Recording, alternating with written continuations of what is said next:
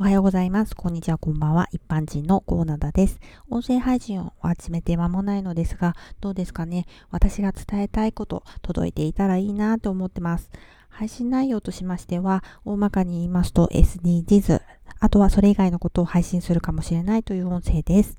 さてさて今回は人生のリセットについてです。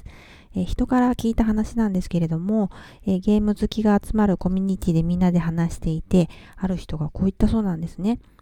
死んでリセットする。ひえーっていう、このセリフ、言いますかこれ。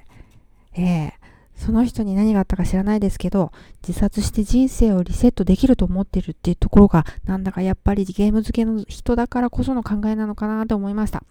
私のことをお話ししますと、えこれ全然暗い話ではないんですけれども、え小学生の時にいろいろ辛くてね、自殺を考えようとしたことがあります。はい。子供の頃に自殺を思いとどまったせいか、大人になってからは自殺しようとかそんなことを思うことは全然ないんですけれども、まあ、詳しくはまた別の機会に話すとしまして、えー、私が言いたいのは、自殺してリセットなんてね、ゲームみたいに死んでからもう一回生き返れるっていう、そういう世界、それって想像ですよね。死生観は人それぞれだけれども、宗教も自由だけれども、もしかしたらその信じてる生まれ変わりっていうそのシステムっていうのかな、えー、生まれ変わらないかもしれないよ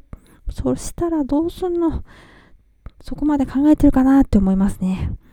え先日中国の時代劇ドラマ見てたら戦で亡くなる人も多い時代ですからね人は死んだら終わりなのって主人公言ってましたよ。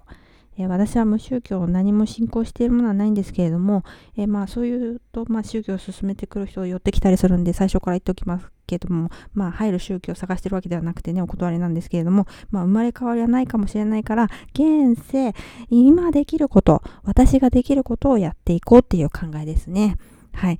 皆さんどうでしょうか？はい。ではでは今回はこの辺で、え次の配信お楽しみに。ぜひ聞いてくださいね。ではまた。